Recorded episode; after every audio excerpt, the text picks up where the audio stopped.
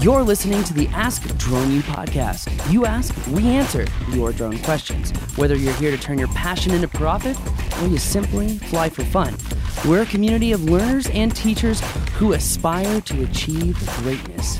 We are Drone U. Hey everyone, and welcome to another interesting episode of Ask Drone U. Wherever you are, whatever time it is, good morning, good evening, and good day. Uh, my name is Paul. And my name is Rob, and uh, looking forward to this question. Another good one, interesting. I think uh, might be a lot of folks out there that will, uh, I don't know, be interested in what, what this uh, gentleman is asking about. So, thank you for joining us. Appreciate it. AskDroneu.com for your question. Don't uh, don't hesitate.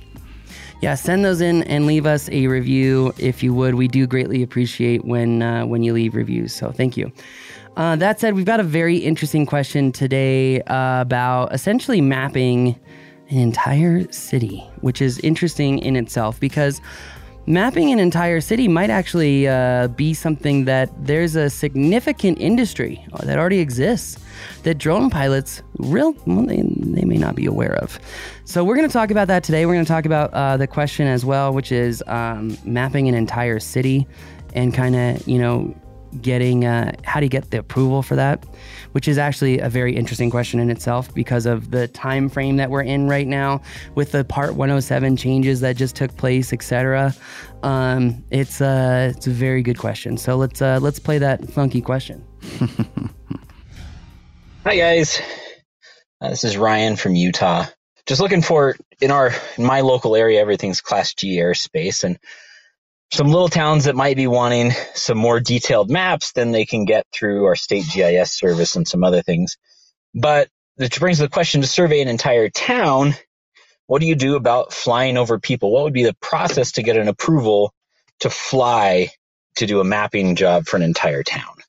Thanks, guys. Appreciate your podcast and your insights. Thanks, and have a good day. Thank you, Ryan. Appreciate you taking the time to uh, push the button and ask the question. Great, great to uh, hear from you. Um, so, various things going on in this question. There's uh, obviously approvals is something that he's interested in, but um, probably just some strategy on how to about go about making this happen too. For sure. Um, and before we go into that strategy about how to make this happen, just really quick, want to make it really evident to pilots out there um, that there are uh, very large scale um, industrial and established companies who do aerial photogrammetry from planes. Um, I know it's a big thing in West Texas. I know it's a big thing here in the in the South in general. That said, if this person is looking to map uh, something that um, is that large of an area, I would just say make sure that you are still competitive enough so that someone doesn't go to one of these larger aerial services because uh, you know it's funny just yesterday bill and ongood were texting me about this insane camera from phase one you know 280 megapixel nadir camera. And then it's got four cameras that are oblique at 150 megapixels each. And you know the question comes well, oh, well you know isn't isn't that incredible for drone mapping? And the answer is well remember the rules of drone mapping right? Visual line of sight. If you can't see below an, an awning if you can't see below uh, below or around something, you're still not going to map it, right? Uh, so, what I also loved about that particular advertisement for that phase one camera was the ergonomical handles for handling the camera. I thought that was great.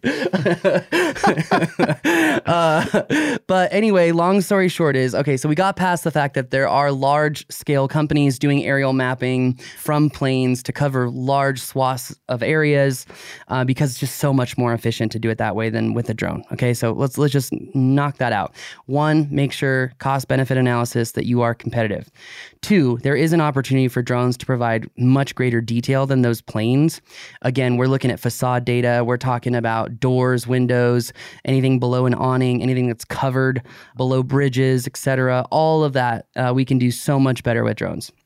Okay, now that we've gotten past that point, how to actually get the approval to fly over uh, people? I'm guessing. Okay, first thing, Rob, that I want to touch really, really, really fast Mm-hmm. is this whole ideology of uh, needing a waiver to complete this map. Because if the person had set up their flight lines so that they're always over and let's just take this perfect example. Let's say that the the town is a grid like most newer mm, middle of nowhere towns gr- grids okay then let's imagine that during some part of the day you have the least amount of traffic probably like the 11, 10 to 11 hour or something like that Okay. and then let's imagine that we we actually plan our flight lines to be over the center of the road. So you're never actually flying over a person, right? Or you're never actually flying over a car. Um, I think it's totally possible that in the right circumstances, you would not need a waiver because you would never fly over people. I mean, you're flying over buildings, rooftops. There's, you know, unless there's a person on the roof, Well, even if you are flying over people, it's like for one second. they call right? it transversing. Yes, yeah. yes, yes. That And one. so, okay, so let's say that in the perfect situation, you wouldn't need a waiver. What if you're not in any other situation other than the perfect situation? The next question is Are you going to try to map the whole thing in one setting? Like, do you need a beyond visual line of sight waiver, or as I like to jokingly call them, the extended visual line of sight waiver? Because that's really what it is. Uh, and give you that daisy chaining ability, right, to do bigger mapping areas. So that would be my first question is can you break this up into smaller projects that you don't need BVLOS? Because if you do need BVLOS, well then guess what? You are probably going to need a waiver for that on top of a waiver for transversing people or maybe you just get both waivers together. Long story short, if I were to apply for a waiver to the FAA for whatever reason, I would essentially showcase that I'm planning my flight lines and autonomous mission to A, transverse cars and transverse roads, and really focus on not flying over people's backyards or areas where people could be aggregating or congregating, right? That said, um, it's really important. It's really important to think about f- like planning the flight as a whole, planning the autonomous mission. Can it be planned so that you're not transversing people, so that you're not transversing these things? Is it possible? And if so, what are the precautions that you are going to take as pilots and visual observers?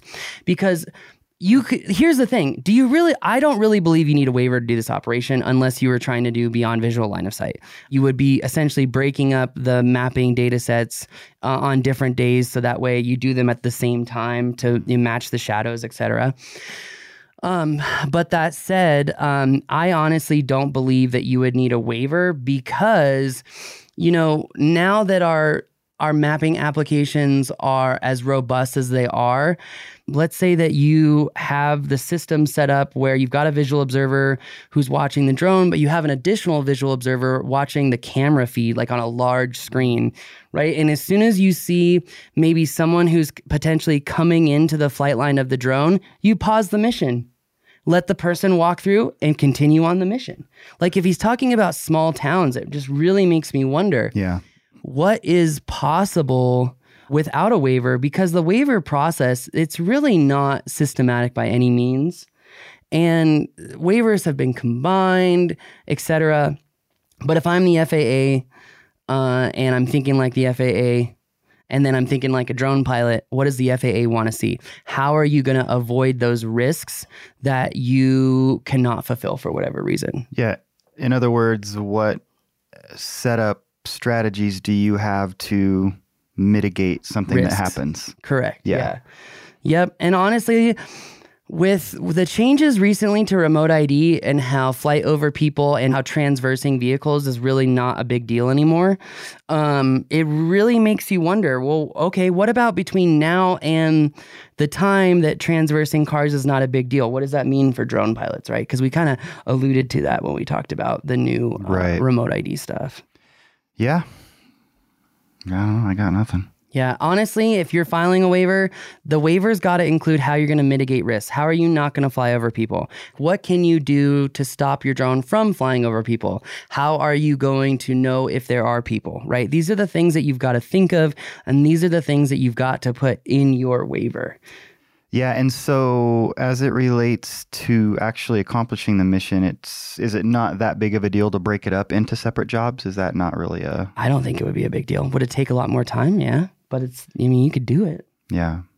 So But it, depending on the the size of the area, you're you're going to have to break it up anyways because of BVLOS. hmm You're going to have to do something with that. I, I guess unless you got the waiver, but those are hard to get too as well, right? it's just they're not only hard to get, but they take a really long time, and it's really not a known known. It's like a unknown unknown because what are they going to ask for?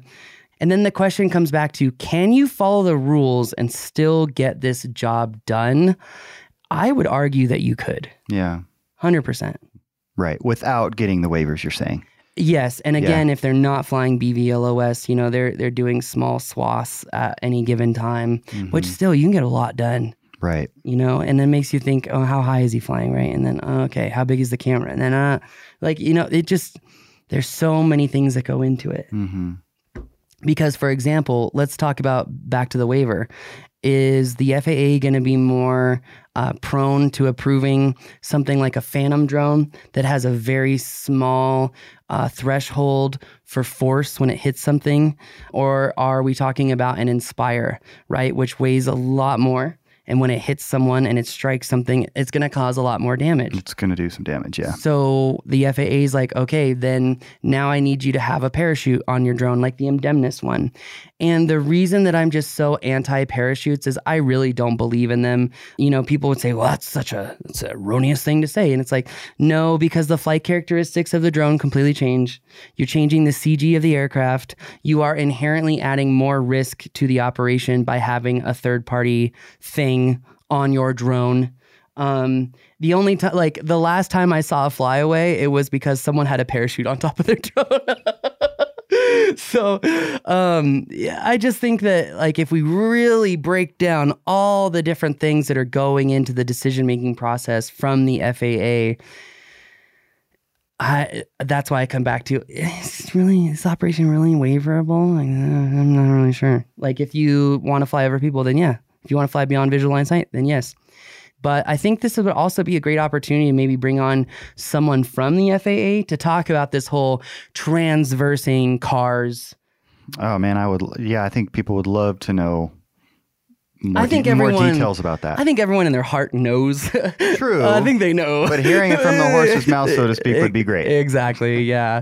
Because you don't want to be that one guy who knows in his heart, and then all of a sudden, FAA inspector shows up asking you. Sticks an arrow in that heart. Yeah, uh huh, uh huh. A sudden, I saw you transversing cars. You're like, well, uh, March 23, it's not a big deal. He's You're like, my yeah, but- heart told me. oh man. Anyway, um, I don't think we did a very technical, super detailed job of answering his question, but I think that's because there's more macro issues at heart as well. And you know, if this is a waiver that you're really after, you know, check out the props program um, because I think that this is something that's better suited for the service that you can expect from the props program. So Yeah. All right. Anyway, well, that's going to do it for us today, guys and girls and gals and y'alls. Uh, my name is Paul. My name is Rob. This is Ask Drone U.